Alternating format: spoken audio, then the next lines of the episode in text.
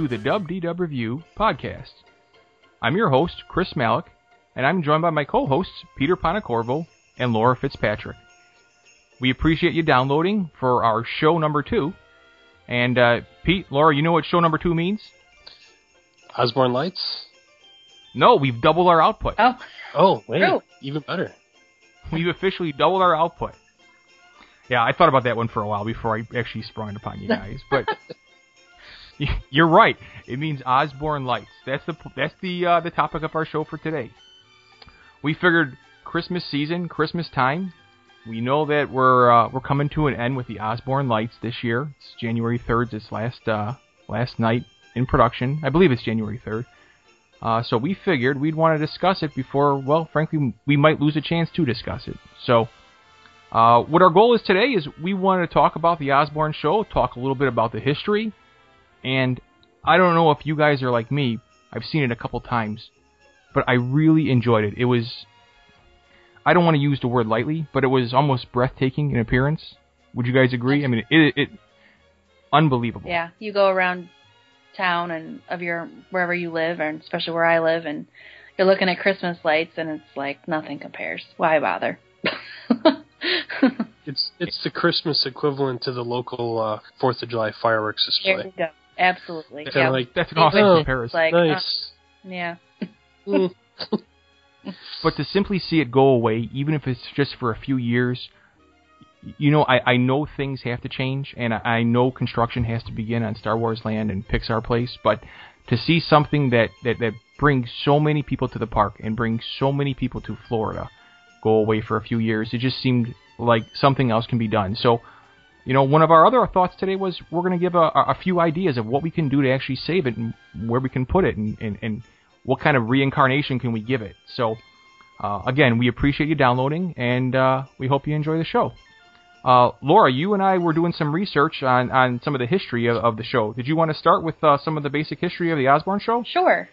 Um, kind of want to start off with some a funny story. Um, my family went down in 2013 for our family trip, and we made it over to see the Osborne lights. And we were walking through them with everybody else, and um, behind us was this gentleman and let's say his wife, I don't know. And the way he said what he said was hysterical. I had my mom rolling around laughing. He goes, "Yeah, these are Ozzy Osbourne lights." You know, and everybody around him is laughing like, "Oh, I didn't know these were Ozzy Osbourne lights." And started this whole thing and of course, I'm quiet and didn't say anything, but um I had to explain to my mom who these lights were cuz she believed this guy and thought, "Oh, these are Ozzy Osbourne's lights." And no, they are not. You're Ah. much more polite than me. I'd have been standing behind the guy going, Sharon! yeah. I that's all I was thinking, Pete. Was I was thinking the word Sharon? Yeah. yeah.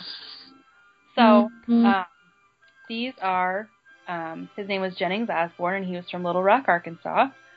And like any decent father, his daughter asked him to put up some lights, and of course he went crazy, I guess you could say, and he put up, you know, thousands and thousands of lights, and over time his neighbors got upset, and um, the story goes that they were asked to be taken down. So Disney got wind of this and took them over to, at the time, MGM Studios, and they premiered on Residential Street on November 24th, 1995. And I didn't realize they were in place for that long. I didn't realize it was that long. This is their twentieth year. Yeah.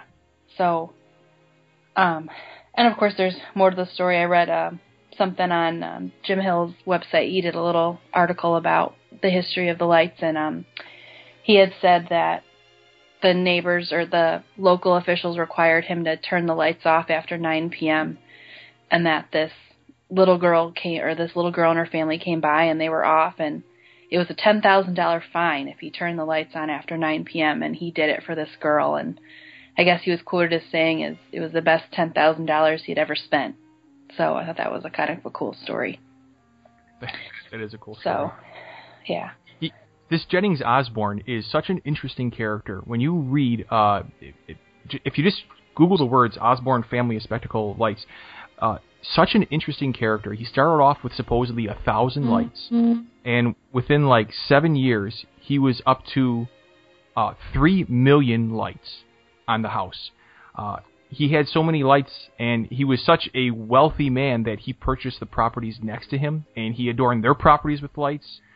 And then the problem started uh, about the the congestion. It, you mentioned you actually know where the street's at, Laura. Is that right? Yeah. Uh, my best friend moved down to Little Rock, and the street that it's at, it's a very, it's a busy street. It's um, the street that connects a lot of different areas of Little Rock. So, Okay. hmm So the neighbors, I guess, were getting mad because it was causing massive congestion, and I guess the the the, the major fear was if there was an emergency, and, and Pete, you could relate to this. What would the emergency vehicles do with this kind of congestion in streets that weren't designed for this kind of congestion? So, Well, it, it's kind of just the city of Chicago, just in a smaller area. Nobody gets true. out of our way either. He had a pretty good true. rapport with the police, fire, and sheriff departments, and, and EMS in the area as well. So Yeah. I mean, he he was known. He did a uh, an annual barbecue Mm-hmm. for the police, fire, EMS, uh, sheriff's departments of the Little Rock area. And, and when I say he did a barbecue, he had an entire cooking barn. It was three. It was, I believe it was somewhere around 3,000 square feet. Um, he had six rotisserie cookers inside the building, and these guys were getting a chicken apiece, a turkey leg a la Disney size apiece, you know, a barbecue pork sandwich that was approximately a pound and a half of pulled pork on it. Mean, ridiculous amounts of food, and whatever the guys that were there didn't eat, they brought back to the station for one of the guys that couldn't make it, or to, you know, the less fortunate in their communities that they served. So I mean, he was really, he was a philanthropist in, in a lot of different ways, not just Christmas lights, but Awesome. So I guess you know there was a legal battle though. These these these residents were unhappy. They took him to court.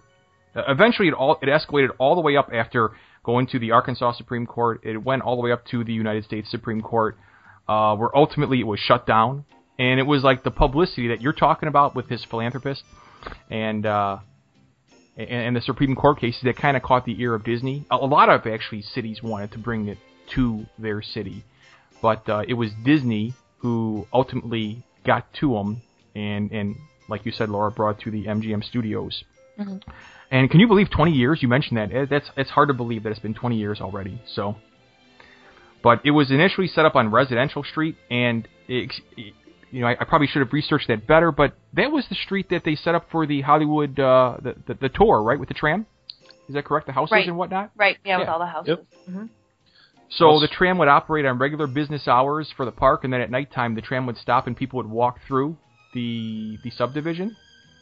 And at this time, it was brought up to over five million lights. So he went from a thousand and eighty six, or ninety six there to, cripes, a three five million within a period of 10 maybe years 10 or years. so. Ten years. Yeah. So, so as it is right now, the display as it stands is made up of over 10 miles of rope lights and connected by 30 miles of extension cords in its current configuration. Uh, numbers that they throw on there, like zip cords. Could you imagine how many zip cords they go through to keep this in place? You know, millions and millions of zip cords and whatnot. So, and the man hours to install it must be astronomical. They'd have to start It'd be interesting to know when they start, but I would imagine they'd have to start in like August and September to get this thing prepared. Say I I think I remember being there in July and seeing the lights on the buildings already. I mean, but they weren't on, of course, but you could see kind of like Cinderella's castle. If you look up close, you can see the lights, Hmm. you know, on the building. But I did read that in 2011, you know, they were using incandescent bulbs up to that point, and they had to swap out the incandescents for those LEDs now that that you know low energy usage and I guess a little more affordable. Like that's an issue right now, but they they swapped out LEDs for all the rope light Um, and then they wanted to go and update uh, all the control boards. They wanted to update the choreography.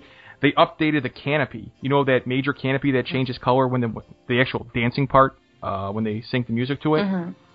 So they updated the entire canopy as well too, uh, in in 2011. So uh, a major ordeal. And here in you know 2015 they're going to go and pull it down, but uh, just an awesome display. And I could remember seeing my kids' faces the first time they see that. It, you you don't see that. We, we don't see that even in Chicago with the Brookfield Zoo being so beautiful and Lincoln Park Zoo. It's nothing like that. So, you know, I, I don't know how many times you guys have seen it, or if you're tra- trying to go. Well, you guys aren't going this year, but uh, it'll have to live on in YouTube for, uh, you know, in perpetuity, if uh, unless we can think of a way to save it. So, what? Let's let that'll be a nice segue into our next section. What would you like to do, and, and and how would you like to save it? What are your ideas and what we can do to keep the Osborne family spectacle of dancing lights alive in Disney World? Well, Laura, Pete, Yeah, Pico. um, I you know, I never got to see this in person, okay, but I'm gonna say, you know, throwbacks. We want they're gonna want the money to come into the park somehow.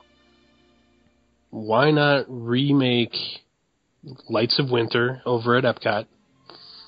And it can literally stretch across from Mexico all the way over to, to Canada. And you know, everybody's still going to go see the lights, just in a different park. Actually, it'll probably be even better received because it's in a, in my opinion, a better park. Hmm. interesting. Would you have the lights themed then? Would you change some of the displays to kind of be re- reflective of? I think you'd, actual- you'd have to change the the displays theming wise, maybe to, you know, the country that they're in.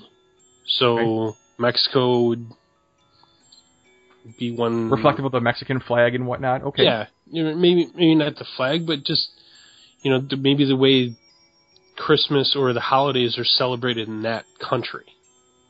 Hmm. Interesting. And you would have built-in things like food, bathrooms, parking, so that wouldn't be an issue. Yeah. I was gonna say the only thing I wouldn't like about that is it might be too not just not well themed to the World Showcase, but if they were to change up some of the light displays for each country, I think that would be a great idea. Yeah, that's a really good idea. Yeah, because they, they already light up the tops of the buildings for illumination, so you know to incorporate that into the illuminations holiday tag would be something Yeah, something cool too. Imagine And what that it giant canopy. like. You could do the giant canopy across like International Gateway. Yeah, that's exactly right. You wouldn't want to obscure anyone's view, Mm-hmm. but you could. uh Yeah, you could. You could do it right at the start. Yeah. Cool. Laura, what's you? You have an you have an idea, Laura, on what we can do? Oh yeah, the only thing I kind of thought about just for purpose of theming of to kind of keep it the same was maybe move it over to downtown Disney and do it in the marketplace, or I should say Disney Hmm. Springs, excuse me. I was saying, where's Right. downtown Disney? It- Yeah, that's going to be like MGM Studios, you know, downtown Disney. All It'll take me years to get that out of my vernacular, know. won't it?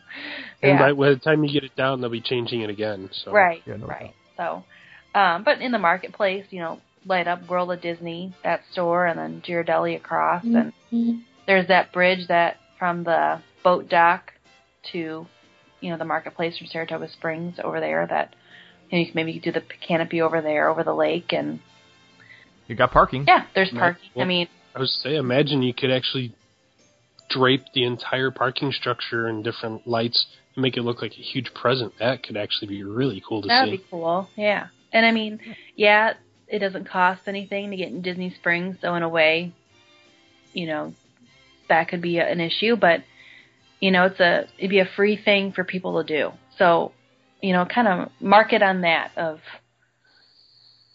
you know, not everything has to cost money, which I'm sure Disney is holding their ears and saying, "Stop! Don't say that. We need, you know, we need everybody's La, money." la, But la, la, la. right, so, but you know, for a while they did, you know, this is different holiday, but for a while they would do trick or treating at downtown or at Disney Springs um, in the past, and they took that away. And so, I mean, not that this replaces that, but it's another thing for tourists to go do on their their last day if they use their other tickets Sure. or, you know. And let's be honest, if you're in Disney Springs, you're going to spend money somewhere. Exactly. Yeah, I can get hot chocolate from Ghirardelli and, you know, get a sandwich from Earl Sandwich and walk around and look at the lights and, you know. The the problem I see with that though is when the construction's over and they want to bring it back into a park that people are going to have to pay to see the lights again. Yeah. How much backlash would they would they catch for you know? Well, this has been free for five years. Now all of a sudden you want me to pay hundred and five dollars to come into your park to see it? Yeah, that's a good point too. Hmm. And I say 105, hoping it's only 105 dollars in another five years. Yeah, True. that's a good point too. Not not a bad idea though, because you know I try to think of things logistically. And if you got parking and you got food and you got bathrooms and you got nice wide pedestrian walkways, hmm you know, kind of a good mix and, and a good way station until you figure out a better plan would be you know a free attraction. Yeah, I I hear you though about the about the uh, wanting to charge them at that point, but yeah, not a bad idea at all. Yeah. I if good. we're going to put it someplace where we're not charging, we can always break it up and put it into, you know, the the value resorts don't get a whole lot of decoration for the holidays. Hmm. Maybe That's- you know it, So, yeah. it, it reaches out to the the value resorts, and we get a little something that the us regular people that can't afford to stay at the Polynesian and the Contemporary. Maybe we get a little something for the holidays. hmm Well, that's a what I recommend to clients too is take one of your non-park days and go to the Grand Floridian and see the gingerbread house, and then go see the The- decorations. The carousel at Yacht Club and Beach Club. Yeah. Yeah. Absolutely, just a resort hop, and you know the Wilderness Lodge has that beautiful tree in the lobby, and you know that'd be another place for guests to go see lights Yeah. and check out the resort and That's that's what my wife and I did a couple years ago. We are uh, our not so sc- uh, geez, not so scary. Our very merry Christmas party night. We didn't have park tickets except for the party tickets. hmm So what we did is we spent the day resort hopping, looking at all the decorations, and then we went to the park for the party. Instead of Hmm. burning a park ticket and then burning the the party ticket on top of it. Yeah, and you can get in with those uh with with the very party Merry Christmas tickets up- a little early, yeah. yeah four o'clock or so. hmm So cool. I try to think about this, you know, and I probably spent too much time thinking about this. I try to think about this in a couple different ways, like having uh, a display which drives people, and, and you know, it, it's important in Hollywood studios because at the time it's in Hollywood studios, it needs, at least in my opinion, it needs the most help. So I try to think of it as you know, I, I wouldn't put it in Magic Kingdom. It doesn't need the help. You know, I, I I wanted to try and drive people to places that that weren't as busy or as popular as they should be or could be. So that's kind of like the approach I took at this. So, um, and I know people are going to look and say, "Are you kidding me? That's plenty busy." But the you know the first idea I had was to relocate them around Crescent Lake, and I thought it'd be a nice natural fit because there's not a whole lot of attractions around there. There's restaurants and and and there's there's shopping, but it's a lot of natural beauty and walkway. But as I thought about it more and more, I, I, I came up to the idea of where are people going to park? You know, there, it, there's a hard there's a hard thing, and, and if you and if you're staying at the beach club or yacht club, you might not be so happy having that natural beauty and that and that, and that scenery that you're paying for be cluttered by thousands and thousands and thousands of people walking past your hotel. Um, but my first idea was to actually put it around Crescent Lake, and it would be beautiful. I mean, that's that would be a, a, a gorgeous backdrop to having those light displays. Absolutely. So, but the parking issue, I think that might be a big problem. So, um, so let's think about this. What is the biggest? Oh, let- let's say this. What's what is the property at Walt Disney World that needs the most help? What would be the biggest property that would need the most help at Walt Disney World? That was my that's my lead into my, my second point. Well, Hollywood Studios. Hollywood Studios, right? until Yeah, so you take the light display away with construction. So why don't they keep it there? Why don't they just relocate it to the Sunset Boulevard and Animation Courtyard areas? it would be. It, it's not that large. I mean, it, it takes up only a couple blocks.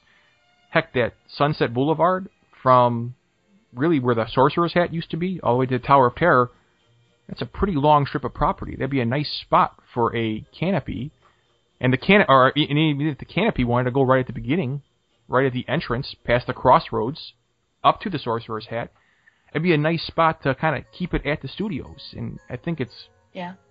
fairly obvious that's the hurting piece of property that needs people to be Well, driven into that property. You'll see on, you know, online in the the Disney online community is that, you know, people are not I wouldn't say complaining, but have thoughts about, well, shouldn't Disney lower ticket prices for all this expansion and all this stuff going away, and then they're still expected to pay the same amount you know, as if they were going to Magic Kingdom. Or I mean, granted, yeah, the one day Magic Kingdom ticket is more than the Hollywood Studios ticket, but if you buy a five day park hopper, you know, you can go to the parks as much as you want to. But I mean, at Hollywood Studios, I've always viewed personally as a half day park. I mean, I usually spend two half days there, but I don't like spending one full day there. yeah, There's valid me point. not enough to do. Yeah. So Have you guys, my third place that I'm going to talk about, have you guys ever been to Celebration? no, I have not. it's on my list. Okay. we went a couple years ago, and it's it's a fully functional town. It, it, you know, you probably know the history. It was designed by Disney Imagineers as you know, you know, a, a, a town. The idea would be it would be a local town, kind of contained amongst itself, have its own hospital, school system, whatnot. But it was a town how I guess Walt Disney would have thought towns should be. Front porches to encourage people talking in, in, in neighborhoods where you can walk to the town center and whatnot. Um, and then, of course, there was an, you know, there was a separation where Disney no longer retains control over Celebration. But we've been there; it's beautiful. It, it, it's really nice. They have a really nice town center, and I thought that'd be a nice spot for it. And then I realized if I was a resident, I don't know how well I would I would take that kind of traffic in my town. They do a little light display, but it would be nothing like this, and that would be a major, major traffic issue for the town of Celebration. But um, if you've not ever been there, hmm, in your minds, it, it would be a combination of a, a town like Naperville, and of course, if you're listening to this podcast, you have no idea what Naperville is, but take a cute little suburban town with a really nice, cute downtown area that's easily accessible, uh, and then add Disney touches to it, and that would be what the town of Celebration or what the town of you know would look like. So, um, that idea then I, I squashed. So you can tell I'm thinking too much about this, right? I've got too much time in my hands. So No, I I mean that that would be nice, but you know Disney doesn't have any ties there anymore, so Yeah. I don't know if that would be, and then that drives people off Disney property. So that's true. you know, it's one That's thing to do Disney Springs because at least they're still on Disney property and can buy, you know, stuff, but Celebration is a separate en- entity, so I've got one last one for you. good. And this is the one that I'm thinking would be the one that I'd go with if I was in charge. Because you could still make money on this. And you could take it out of a park and still make money on this. Have you ever been to a Christmas light display where you would pay at the front and you would drive your car through a light display? Yeah, No. yeah. The last one I Maybe went one and maybe Yeah. Joliet area. Yeah, yeah, yeah, yeah. Oh yeah. hmm I was at one in Branson recently, and the idea would be it's like a mile and a half or two mile stretch peak, and you start your car, you turn your radio to AM 1180, whatever the case may be, and it is synced up to music, and you would just drive for two miles at a slow pace, at an idle speed of your car, and it would be one car after another after another for that duration. It was about 15, 20 minutes in length, and you would see a massive lighting display, and you'd pay at the beginning. And it occurred to me, you could essentially do the same thing with this Osborne display, but where would you put it? You know, there's there's really no empty or vacant parking lot. And as I looked on the map, there's really no road that's not used in Disney property. There's no lesser used road. There, there's a purpose for everything. But I'm a DVC member, and the most hurting property in DVC is Saratoga Springs Resort. Have you guys ever been to Saratoga? I have Yeah. not. Just been there. Not, I haven't, haven't stayed there. Okay. The main entrance from uh, uh, it might even, uh, excuse me if the name's wrong, but Disney Vacation Club Way is the street, I believe. There's a main entrance past the uh, the guard shed there, where it travels along the golf course. It is extensively long. It is almost to the point where it becomes inconvenient, and that's the knock on Saratoga, anyways. It's a very large resort, but would easily handle traffic flow, and you could have, uh, you know, a path explicitly designed for this, where cars would enter and cars would leave. You wouldn't have a need for cars to park. You wouldn't have a need for food, but you could still generate revenue off this at one of your own resorts and get exposure for a resort that is probably one of the lesser used, or I should say lesser liked, Disney Vacation Club resorts or even Disney resorts on property. Yeah. What do you think about that? Not a bad idea. You probably have to see the length of property, and I know you're thinking, well, I don't know. You know, no one goes to Saratoga. And this part of my thought process was I could get people to go to Saratoga Mhm. with that. So, Yeah. in any case, I think what we all agree on is to see it go away would be considered a shame. Would you agree? Absolutely. Absolutely, yeah. Yeah. Do you think it's permanent? Do you think it's going to come back?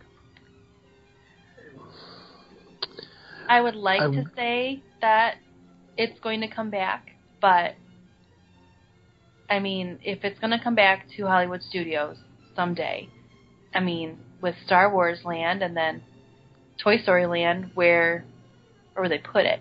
I mean, we don't know much about those plans and when that's going to when you know when they're going to open, but kind of goes back to what you had originally said, like move them to Crescent Lake area or down you know, Hollywood Boulevard or something like that. But where would they go? Um, I was reading um, that uh, I think it was November. Yeah, I wrote down that November first of this year that Jim Hill said that the lights might return. That he's speculating in some capacity, but he doesn't have any idea of where they could be. But Well, I don't know. I'm, I was just reading something here that the son-in-law of Jennings Osborne, the founder of the Lights, has openly and publicly announced that the family has received an inventory sheet of items in the light display that still belong to the Jennings family, and they will be getting those items back at the end of this season. Hmm. It sounds very permanent, doesn't it? It does. It's which is a very unfortunate thing. Hmm. I I hope personally I really hope they can something changes and you know between the end of this year and you know the start of the time of year where they would have to start installing that they can come up with something else but as it stands right now according to the family it looks like they're getting their their black cat and their razorback back. Hmm. Well, it also occurs to me as we're talking about this, I don't know how much help Hollywood Studios is going to need in three years. You know, it went once or four years once Star Wars Land opens up and Pixar Place opens up. It it may be the park at that point. That's very true. You know, Yeah. it might it might leapfrog all of its other sisters and brothers there just to uh, to be the one. hmm So I don't know if they need to drive people to it. I think that'll be done for them. Yeah. If the past weekend is any indication of what Star Wars is going to do for that park, Uh, yeah. I been- It's I don't think they're going to need a a lot of help. Right. Yeah. So I mean, start booking your hotel rooms now for opening week Yeah, really. because that's yeah. And Disney's, I mean, Disney's being smart about it and not giving an an uh, an end date to when it's going to Hmm. be projecting Ready and open. Yeah. Yeah, because that's not probably something they want to deal with if they get set back or you know push forward. That's the Yeah, true. scenario, but Well, look at True. New Fantasyland and how long that took. Right. Right, Mm. and Seven Dwarfs Mine Train got pushed back because they were working on the technology. So, True, true. hmm Well, well, you mentioned it, so I'm going to put you guys in the spot with some unrehearsed questions here that I have for you guys. So Uh-oh. since you mentioned it, oh no, yeah. Hey, hey, have you guys both seen Star Wars up to this point? Yes. Yes. Okay. So I realize that it's possible if you're listening to the podcast, you may have not seen Star Wars. So without alert, getting into spoilers, nope, nope, keep it clean, keep it clean. Okay, okay. Give me your uh, give me your 30 second summary of what you think or your uh, your, your your review of it without giving away anything or as little as possible. I'll start. Or Yeah, Laura, go. Okay. Um, I thought it was fantastic. It was. I thought it was very well done. It stays along the theme and the. Um, I don't know if I'm using the correct terminology, but the artisticness, and that's not a word, but of the first three films that were released initially in terms of how it moved along in the story. It didn't, you know, it did the classic kind of cliffhanger and then it would move on to the next kind of storyline or the different characters and then it would go back to, you know, I liked how it kind of just cut off and stayed with that the way the old films were were initially. I liked the characters. I thought the new characters were were awesome and well th- thought out. I didn't think it was I thought it stayed with the theme of what Star Wars is all about, and um, the new little R two character. I really like that. I'm I've R two D two is my favorite character, so so I thought that was really neat. And then the ending, of course, the I'm just gonna say the cliffhanger and ending, just like all the other Star Wars films. And I thought it was a really great way to get everybody excited for the next the next film. Cool. So Out of a, out of 10, what would you give it? Uh, I don't know. Um, I mean, probably a nine or a ten. I mean, I want to see it again. Wow. I, I left there. I'm like, I have so many questions. I need to go see it again. But I'm gonna wait till I. I'm gonna wait till January to go see it again. Maybe the crowds will die, die, die down a little bit. I'll go see it again. What about you, Pete? What do you think? Uh, visually, I thought it was absolutely stunning. Um, I agree with Laura that the the character development is fantastic. Uh, the two new main characters, um, uh, well, I'll even call what a lot of people are calling a, a secondary character, uh, who was a very main character in the beginning of the movie. Um, it's a little very tiny spoiler. He he's a uh, pilot of a black X-wing fighter. Um, I'm really curious to see what they do with those three characters. The uh, the family lines, I think, are actually going to become very important in the second and third Yeah. installments of the new trilogy. But I mean, I have so many questions. Exactly. um, I think J.J. Abrams did a fantastic job. Yeah. And for of pressure, those huh? of you that were deathly afraid of all of his lens flare from the Star Trek movies he did, you're good. Don't worry about it. The lens flare is very minimal. There is a lot of flipping and a lot of uh, specific focus on a character where another character in the same scene may be a little fuzzy. But I think that's because he wants you to v- be very focused on the person that's speaking at the time. Um, once you can get used to that, even in 3D, and generally, I I don't do bad with 3D.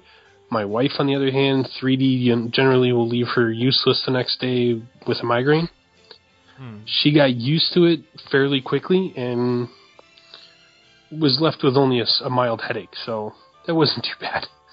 Cool. But once you get used to that that camera flipping that he does a lot of, it was very very easy to follow. I didn't find myself being taken out of the storyline for any reason, really at any point. And I'm I'm really looking forward to the the next movies.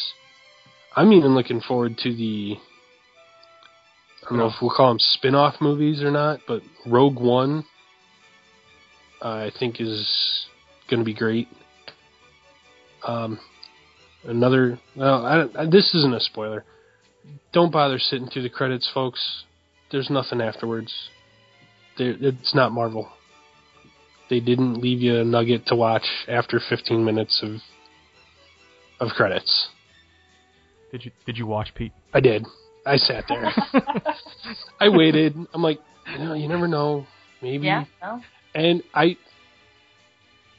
to be to be fair to myself, I was not the only person sitting in my chair at the theater, and at the end of the credits saying, "Well, that was a waste of time." Because there were other people that had the same thought process that I did. You know, I'm trying to save everybody else that 15 minutes of wasted time of their life they'll never get back.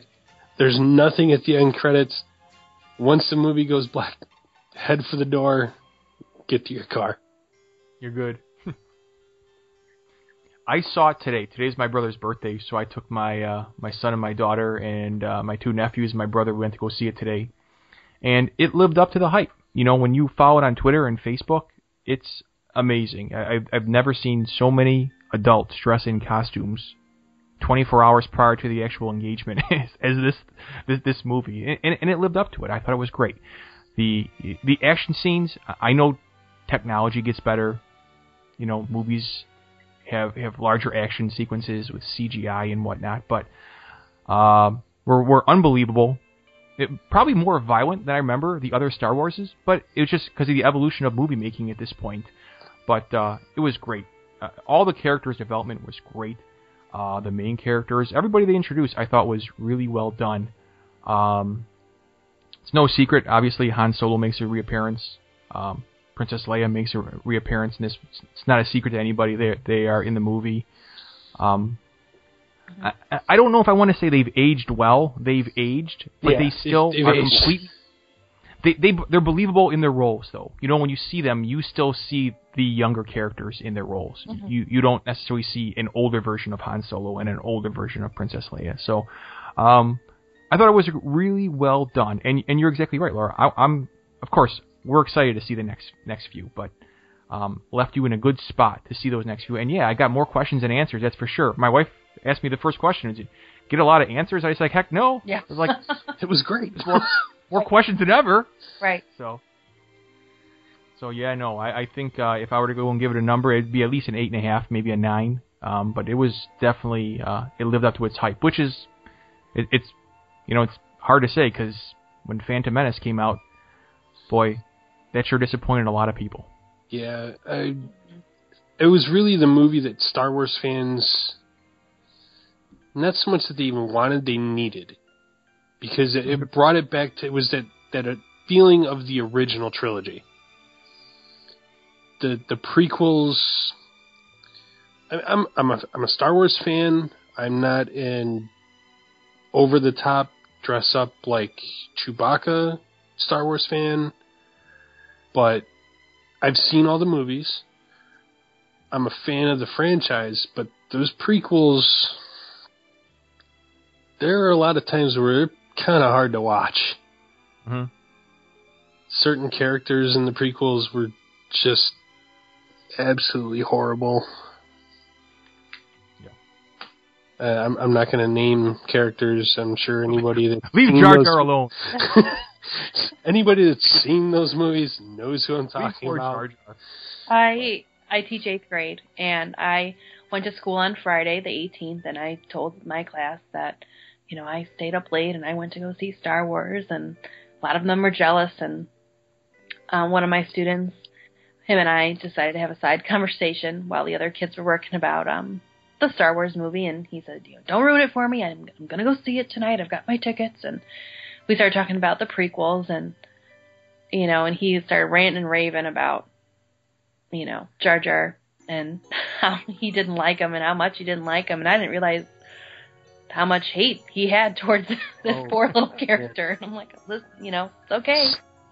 Jar Jar is kind of universally hated among Star Wars fans. Yes. He was he was Guys. a really bad attempt at the comic relief that C-3PO gives you. Which, by the way, uh, did anybody pick up on that in the new film? It was wonderful. It wasn't forced or anything. Was it awesome or not, or what? It was well weaved into the story. Right. Wonderful. hmm And I, I thought there was a little bit of a nod to, to Iron Man there, but maybe that's just me reading into something. I didn't notice it. Interesting. When you go and when you watch it again, pay special attention to uh, the first time you see 3PO. Oh yeah, okay, okay, makes sense now. I didn't think about it, but yeah, good point. So, guys, qu- just quickly, I wanted to wrap it up, but I wanted to ask you your impression on one thing. It was uh, just released this week. Um, so, what do you think about the uh, metal detectors going in at the parks?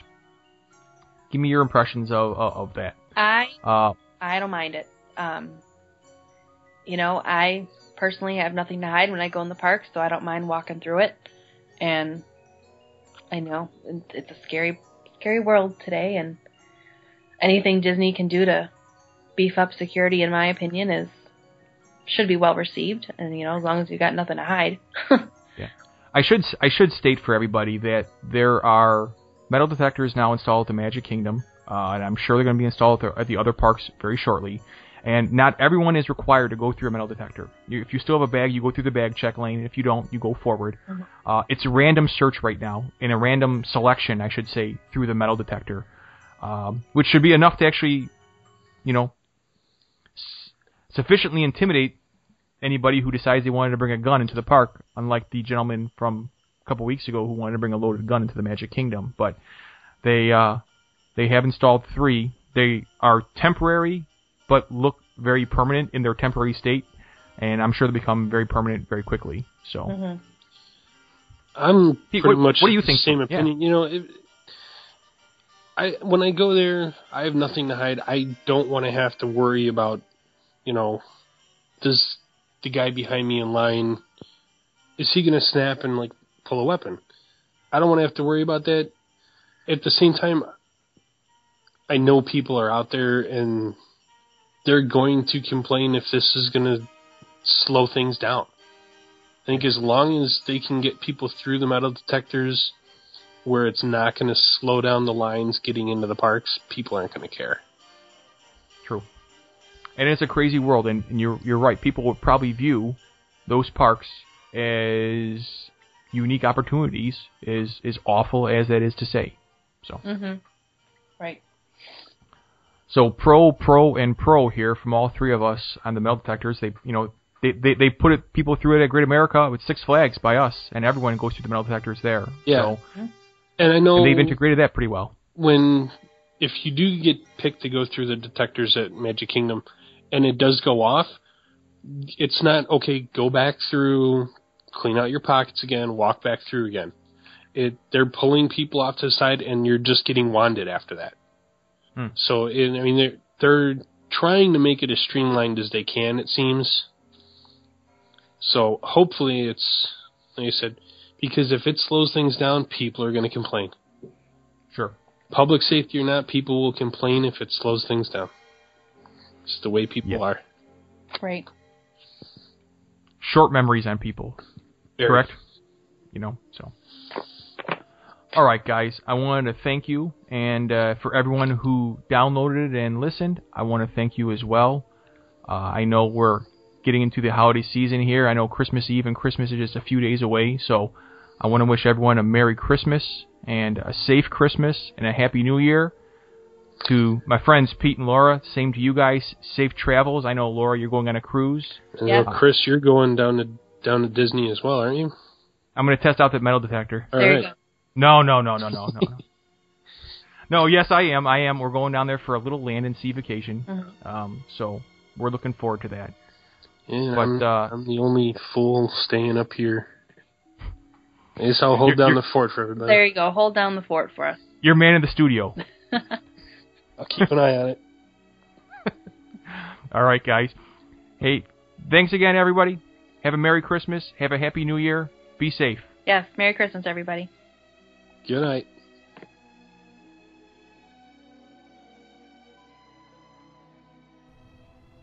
Hey guys, it's Chris Malik one more time. Realized after we recorded the show, we had a few more acknowledgments to go before we actually close the show off. Wanted to thank you one more time and let you know that we're getting into the holiday season. And in fact, the next show is going to be due out sometime very early in January. But over the next few weeks, there will not be a show as we're going to be out of town, much like many of you will be as well. first off, I want to give a special thank you uh, to actually Mr. Theme Park Audios on YouTube.